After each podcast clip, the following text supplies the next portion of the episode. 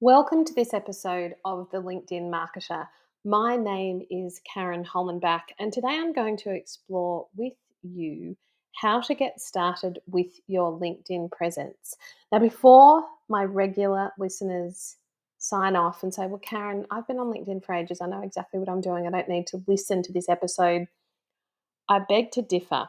This episode is a great re- refresh for anyone who is quite active on LinkedIn and it's also going to help the increasing number of leaders of organizations I meet who are perhaps a little quieter and more thoughtful than most, and they don't really engage with the idea of having an online presence. So, yes, this episode is for that second group of people. For my long term listeners, I think you'll get something out of this episode too a bit of a refresh.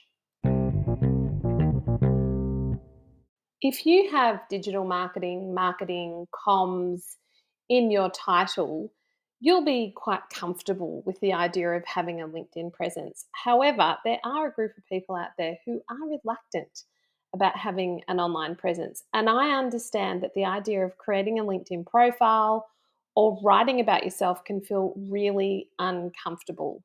And so it's for this reason I encounter many people who have not taken the time to what I call tend to their LinkedIn garden. And your LinkedIn garden is your LinkedIn profile.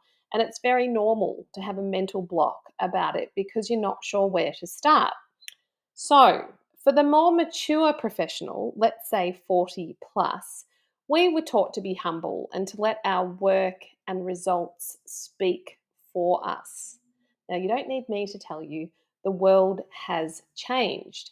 And an increasing number of decisions are now made about you and your organization based on what people can find out about you and the leaders of your organization online, and probably more specifically on LinkedIn.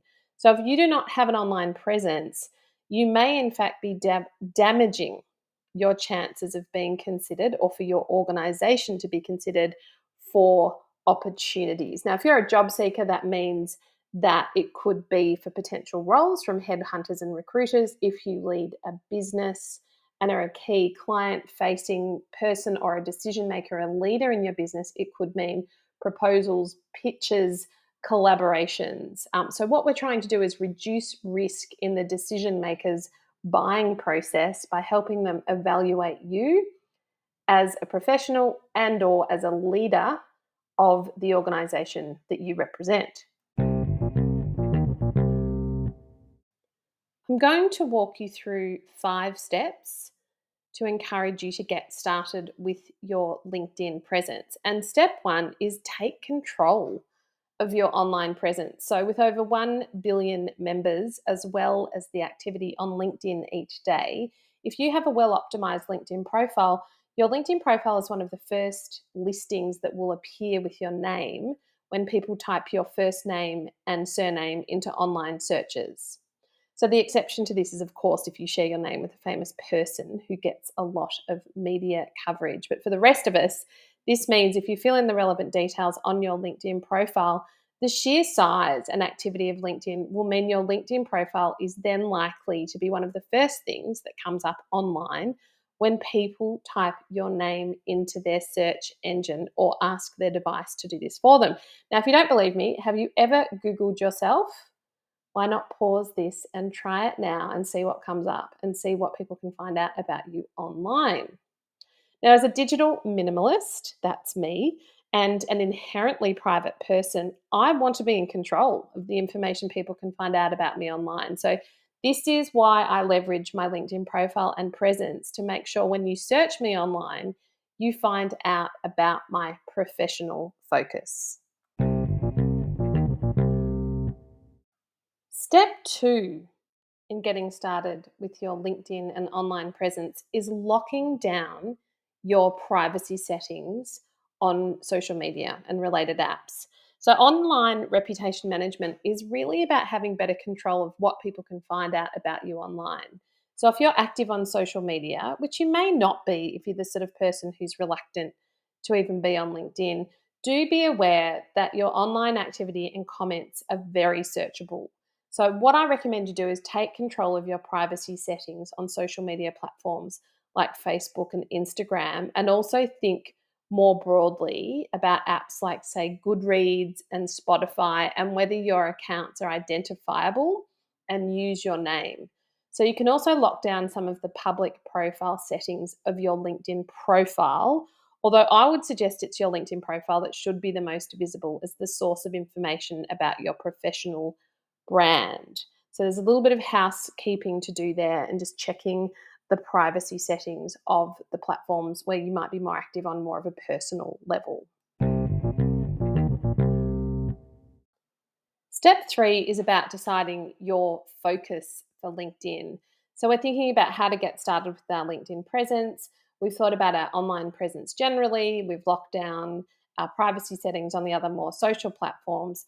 So, deciding your focus for LinkedIn is important. So, let me give you an example. If you're an active job search, make sure your profile showcases this. If you're in a business or lead a department and want to encourage conversations with new clients or referral partners, you'll be writing your profile and engaging very differently on LinkedIn than if you are in active job search. If you're pursuing a NED career, non executive director, you'll be looking to highlight things like certifications, um, such as doing courses to demonstrate that you can oversee the corporate governance of an organization.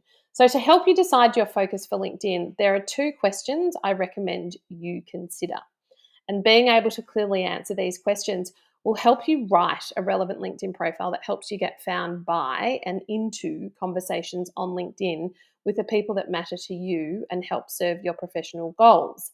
Now, if you're a long term listener of this podcast, you've heard me ask these questions before, and they are this Question one What do you want to be known for?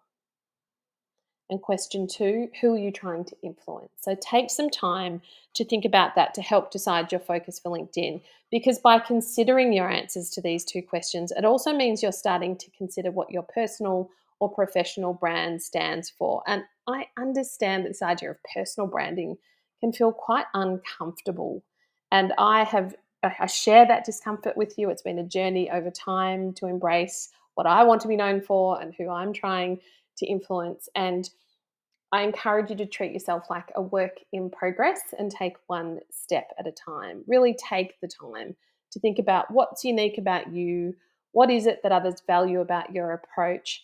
Perhaps even ask some of your favorite humans why they value working with you. And I think you'll be pleasantly surprised by just how much value your unique style adds to those around you. Step four involves taking a fresh look at your LinkedIn profile. So, in steps one to three, you've hopefully followed these uh, once you've listened to this episode, and they've given you a few things to think about the things you need to look at with your LinkedIn profile are to consider photo, is it current, your skills, your location, your about section, and your experience and goals. So there's many elements of your LinkedIn profile and you can listen to other podcast episodes to help you optimize your profile and think about how you might write a good LinkedIn profile. You can also visit the knowledge base of Think Bespoke's website where we've written I've written lots of different articles on different features within your LinkedIn profile and how to update them and how to approach writing them. The fifth and final step is to ask some colleagues and clients to endorse or recommend you on LinkedIn. So, your colleagues and clients may also be able to play a role in providing what is commonly called social proof on your LinkedIn profile that support what you've said about yourself in your summary or about section and experience. So, this can be done by the endorsement of your skills and providing you with a recommendation. And if you have the providing services feature on your LinkedIn profile, you can also get ratings and a form of testimonial via that feature. So, look out for that in step five of how to get started with your LinkedIn presence. If you enjoyed this episode, please leave a review and share this podcast with your friends and colleagues. If you'd like to learn more about how to leverage LinkedIn, I'd love to be your guide. Sign up to my e Insights, my monthly newsletter that's packed with LinkedIn tips, thought starters, and exclusive subscriber offers. If you're just starting out on your LinkedIn journey, I'm so glad you've found me, and I recommend you check out my LinkedIn Profile Essentials online course. If you want to be the go to for your organization's LinkedIn presence, I recommend you check out my LinkedIn Marketing Mentoring Program.